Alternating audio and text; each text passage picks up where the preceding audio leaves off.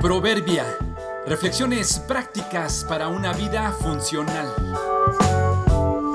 Agosto 17. Chichimecas, segunda parte. Vivir sin sujeción nos da la sensación de libertad, pero las sensaciones no salvan de la realidad en una crisis.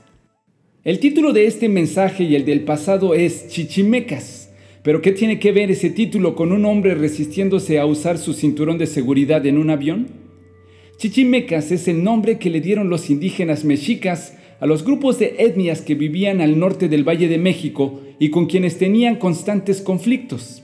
Existen muchas versiones respecto a la razón de ese nombre, incluso algunas se contradicen. La definición se complica debido a que este nombre es una composición de dos palabras que en náhuatl significa chichi, perro, y mecatl, mecate o correa. La idea era describir un equivalente a bárbaro o gente salvaje.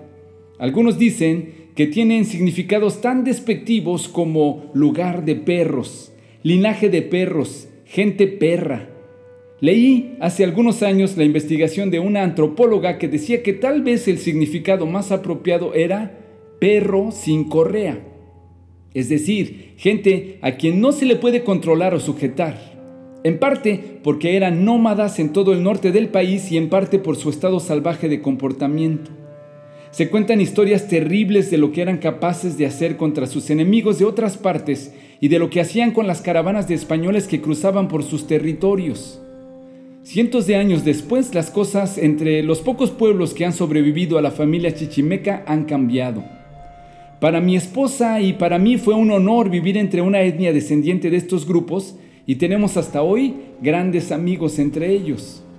Quizá después de esta pequeña descripción de lo que eran capaces los chichimecas y del significado de la palabra, se halle conexión con un hombre resistiéndose a usar su cinturón de seguridad.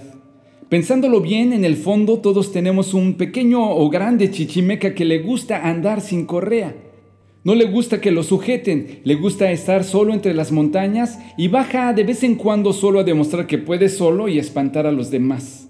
Se alimenta de orgullo y egoísmo. Pidamos que Dios nos ayude a entender y apreciar la bendición no solo de los cinturones de seguridad, sino también la de tener un cónyuge que te ame y te corrija, unos padres que te disciplinan, un gobierno que te sanciona o unos amigos que te desafían. Claro que vivir sin correa te da la sensación de libertad, pero es solo eso, una sensación. La realidad es que nos necesitamos unos a otros para someternos. No seáis como el caballo o como el mulo sin entendimiento que han de ser sujetados con cabestro y con freno, porque si no, no se acercan a ti. Proverbios 32, 9.